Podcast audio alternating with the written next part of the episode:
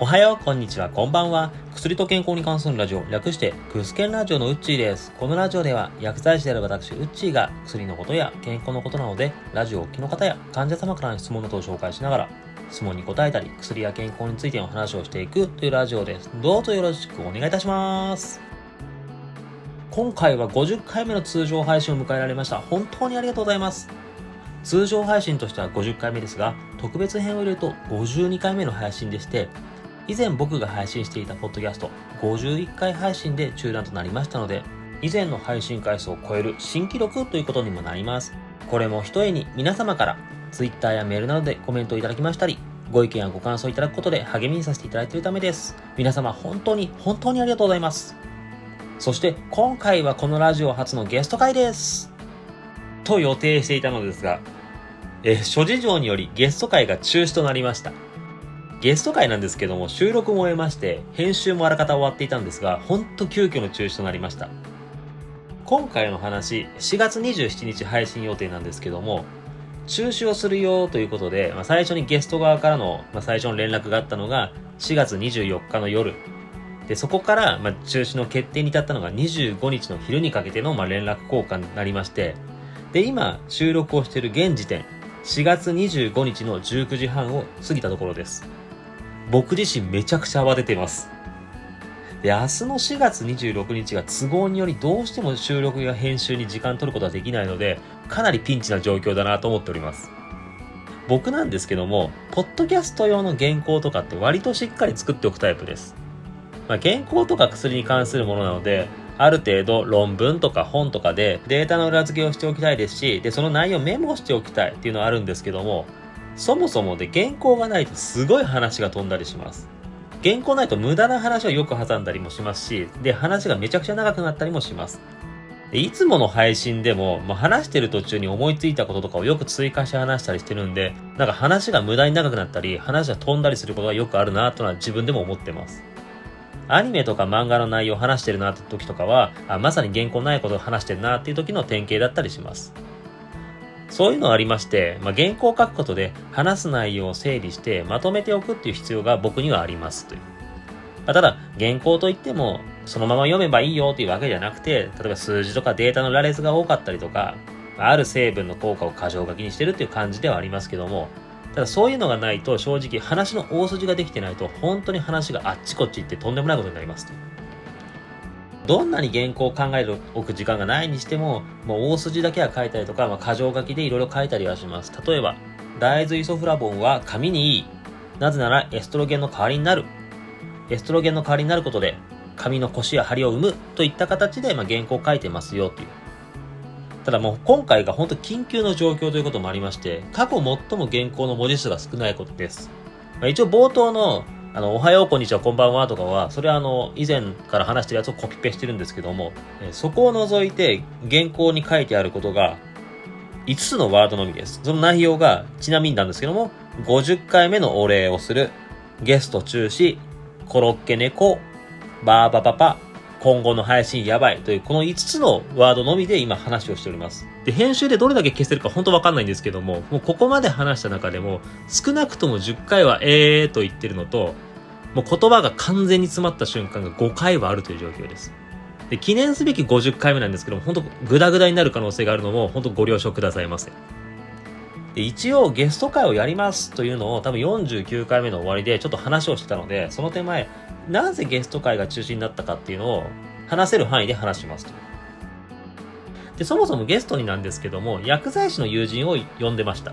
で、その友人なんですけども、今度自分の薬局を開くよという予定でした。で、その友人なんですけども、結構僕と結構似てる状況がいくつもあって、お互いにそこら辺の話で盛り上がろうという感じでした。まあ、オープンまで、もう結構急ピッチだったっていうのもあるんですけど、例えば、開業する予定の4ヶ月くらい前でも、某薬局に席が残ってる状況だったとか、で、有給休暇の期間で、よ、準備余裕よ、と思ってたとか、まあ、本当僕とよく似た感じでしたよ、と。それでもなんかいろいろ大変な今状況なんですけども、それでも、オープンのための準備も進んで、まあ、再来月ぐらいにはオープンするよという手はずでして、まあ、オープンまでの準備ってちゃんとしなきゃダメだなっていう、まあ、反省点。今現在まだオープンの準備中なんですけども、彼は。ただそれでもなんかいろいろもうすでにこれ失敗したなってことがもうあるので、まあ、そこら辺で、まあお、まあ、お二人でお酒とかちょっと飲みながら、ふざけながら話をしたりとか、で、あと、まあ、それにかこつけて、まあ、二人ともね、薬剤師なので、まあ、健康とか薬についても話をしようっていうのを、第50回で放送する予定でしたと。で、まあ、その、まあ、お酒の時のなんですけども、あの、僕ら結構、あの、お酒飲んで、こう、波があるんですけども、すげえ真面目になる瞬間っていうのがあるんですよね。で、それがすごいちょうど良かったんで、第51回の放送で、えー、お酒入って、で、結構真面目なテンションで話してしまってる薬剤師男2人が、まあ、熱く語るみたいなところをやろうとしたんですよ。まあ、例えば、LGBT とかポリコレについて、これって医療従事者と医療従事者ではない人では多分考え方違うよねって。ま、配慮とかはそれ当然必要ですよ。これはまあ当たり前ですよとか、配慮とか、そういう考えとかを持つのはめちゃくちゃ大事なことなんですけども、でも、医療従事者と医療従事者ではない場合では、多分、微妙に考え方違うとこあるよねとか。で、なおかつその微妙に違うっていうのは、持ってなきゃいけない部分があるよねとか、で、そこから、まあそういう、まあ、言ってしまえばボリコレとか LGBT につなげて、健康の話についてもつなげていくっていうのを、結構真面目になテンションで話してたんで、あ、これを第51回の配信で流したろうと思っておりました。で、まあその、さっきお酒飲んで波があるって話でしたけど、まあ、とんでもなくあのふざけたところがあったんで、そのふざけたところを、まあ、完全ほぼフリートークで何言ってんだこいつだっていうのを第52回で話したろうっていうのをやろうとしてました。が、まさかで、その友人の開業の話が流れました。流れたというか、今のところちょっと延期なのか、これが結構荒れそうな話でして、なんかも、てか揉めそうな話でして、で、これ友人が悪いわけではないんですよねっていう。まあちょっといろんな人の絡みがあるんで、で僕も詳細すべて聞いてるわけではないんですけども、これ揉めそうだっていうことで、友人からちょっと配信念のため中止してくれっていう連絡がまあ、昨日の夜ありましたよっていう。で、本日の昼までで、まあ、状況確認とか取って、あ、これ中止した方がいいねってなりまして、まあ、急遽中止にいたしましたと。で、まあ、こういった経緯もありまして、ゲスト会がお蔵入りとなりました。で、もう開業ネタだけ削って配信しようかっていう、まあ、それちょっと無理なぐらいに、もう開業するのネタにしちゃってたんですよね。例えば、その友人が開業する予定の場所の付近のお店とか、あと、地名をもろにネタに話したりしてしまったので、これ中止しなきゃまずいねっていうことで僕も完全同意しました。で、ただなんか、まあ、ここまで話すと、あ、なんか友人の都合なのかなっていうふうに思われると思うんですけども、あの、実際のところゲスト会で僕も結構ミスとかいうかやらかしもあるので、まあ、それもあって配信中止しましょうということで、大きく同意しましたという面もあります。あ、もう本当この友人とのゲスト会もかなり酒飲んでしまってたこともありまして、僕のふざけた話が本当にふざけてました。あの、このポッドキャストの僕とお酒飲んだことことがあるよっていう方は何名かがちょっと聞いていただいてるってことなので、あ、そういう方では、あ、こいつ酒飲んでまたなんか変な話したなとか、やらかしたなっていう風にピンとくるかもしれないんですけども、え、僕なん、いくつかネタの話があるんですけども、その中で、オチのないネタの話っていう、まあ、あの、ピンとくる方では、えー、電車に乗った時の右手にカップル、左手サラリーマンの話と思えば、ピンとくるかもしれませんが、えこの話10分ぐらいお酒飲みながら話してるとか、これオチがないんですよ。で、あと他にも、これ多分本当一部の人しか笑えない、ある企業に僕が勤めてた頃にあった、僕の夏休みというネタ。これ多分あのお酒飲んだ時に僕多分このポッドキャスト聞いていただいている方で何名かで話したことがあるかもしれませんが、あのネタを異常なテンションで話をしたという、本当ピンときた方は、あ、こいつやらかしたなっていう。で、これ、配信するのまずいよねっていうのもあったので、いっそお蔵入りした方がいいっていう感じもありました。ただ正直、急に配信が3本飛ぶことになったので、ピンチになって焦ってます。で、それと、これあの、その続きの話になっちゃうんですけども、えっ、ー、と、僕、今所属している薬局関連の組合のようなものがあるんですけども、その組合の方の仕事とかが、まあ、いろいろ重なっちゃったよとかありまして、まあ、あと、家のこととか、まあ、他にもいろいろあって、ちょっと今忙しいと。で、その友人が、じゃあ、その52回までゲスト会にして、53回から55回までは、じゃあ、俺がやるよって言ってくれたんですね。めちゃくちゃいい友人なんですよ、本当に、と思って。まあ、その友人の薬剤師なんで、もうその健康ネタとか、やっぱり、その友人もなんか話、こういう場で話したいことがあるっていうのもあったんで、いいんじゃねっていうので、やってみようと思ったんですけども、そもそもゲスト会がお蔵入りになったんで、それ自体もお蔵入りになったと。あってことは、まあ、それで第50回から52回の分と、まあ、53回から55回友人やってくれだったら、あ、じゃあ6回分僕ネタ考えなくていいや、3週間あるわっていう。で、その間に組合の仕事とかいろいろ進めちゃおうと思ったんですけども、まあ急に飛んだんで、原稿全く考えてないんですよね。でもしかすると、次回の第51回も健康関連でない話になるかもしれませんが、あらかじめご了承いただけると幸いです。今現時点と、とりあえず、今回現行の第50回の俺、ゲスト中止、今後の配信やばいの3つは今消化できましたので、それではすごい大変前置きがなくなって申し訳ございませんが、残り2つの原稿のワード、コロッケ猫とバーバパパの話をするためにタイトルコールをさせていただきます。それでは今回のタイトルはこちら。教えてほしいバーバパパの演劇って結末どうなるの？今回のテーマなんですけども、まあ、本来であれば第52回の配信の中でやる予定だったものです。リスナーさんとか、ツイッターのフォロワーさんとかで、僕が30年くらい抱えている悩みについて、誰か知ってる方がいれば教えてほしいという企画でございます。このポッドキャスト、まだまだ弱小ポッドキャストでありますが、本当にありがたいことに、ご意見やご質問いただける方が多いなと思っております。なので、もし今回の配信聞いて、後ほど話しますバーバパパの演劇の話をして、知ってるっていう方がいらっしゃったら、コメントを普通にいただけるんじゃないかなという。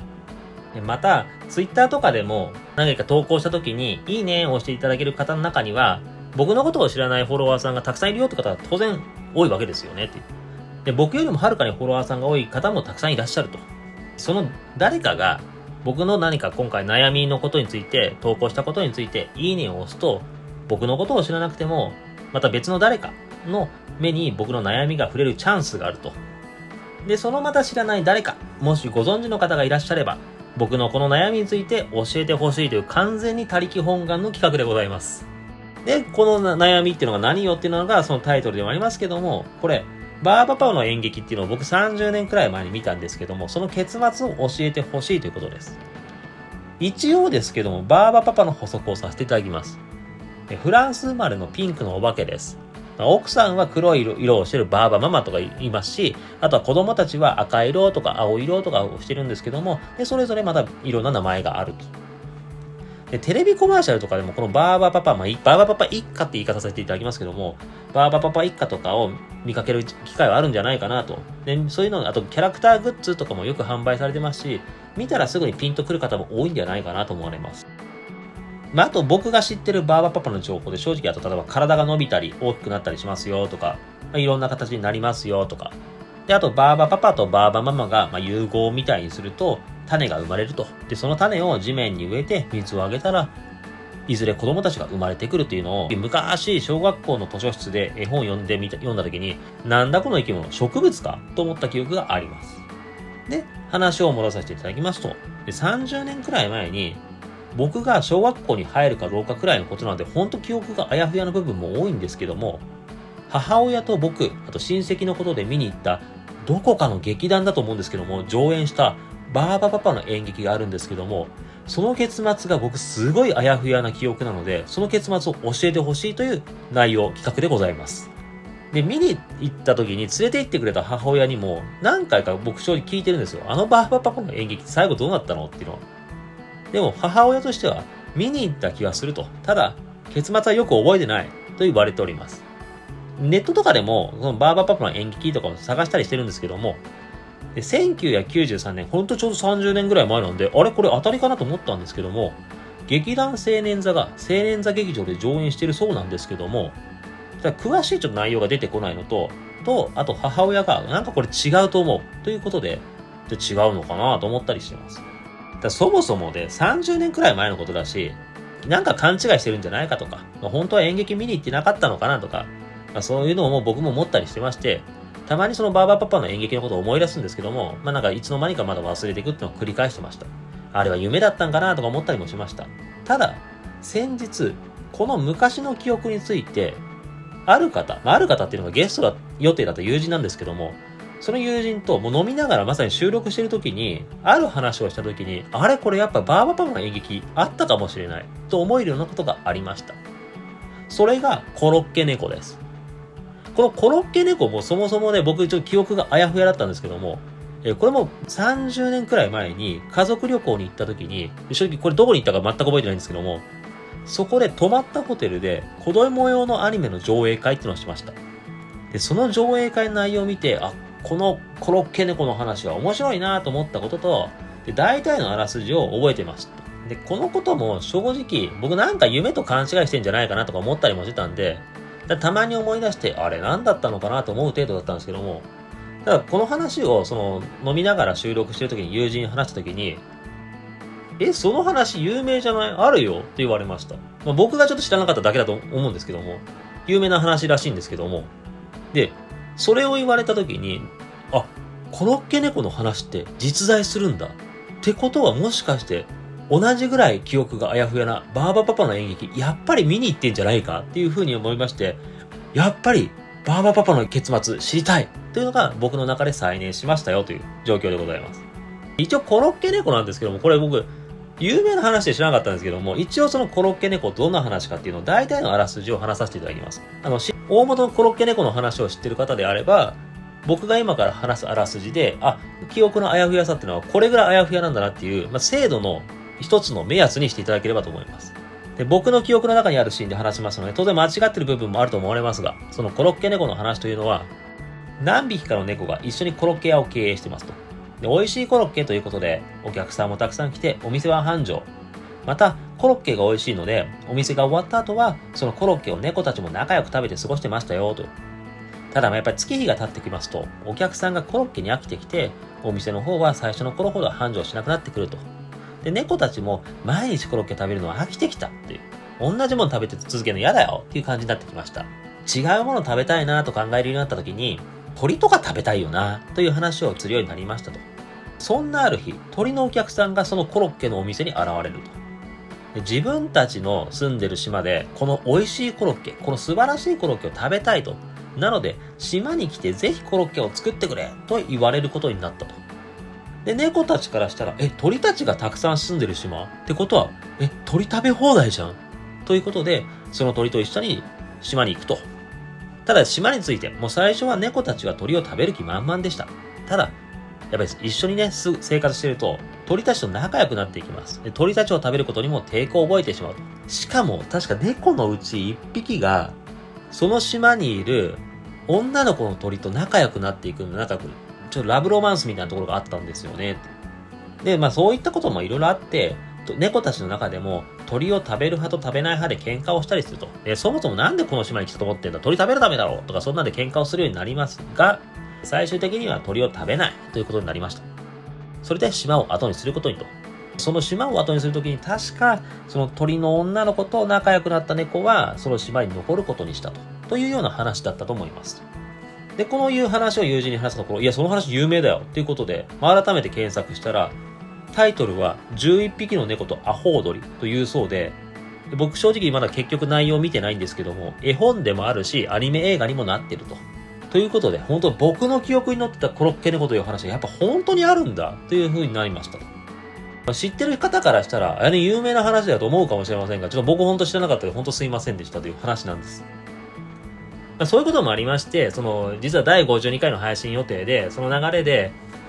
流す予定だったんですけども、どなたか、バーバパパの演劇の結末を僕に教えてほしいです。で残念ながらその友人はもちろん、あと過去何人にも僕があのバーバパパの演劇のあらすじを話して、これ知ってる結末どうなるっていう話したんですけども、いや知らんっていうみんな言われてきました。もしかしたら有名じゃない劇団とかがやった可能性もあるし、そもそもバーバパパの演劇自体がいくつもあるっていう可能性もあるんで、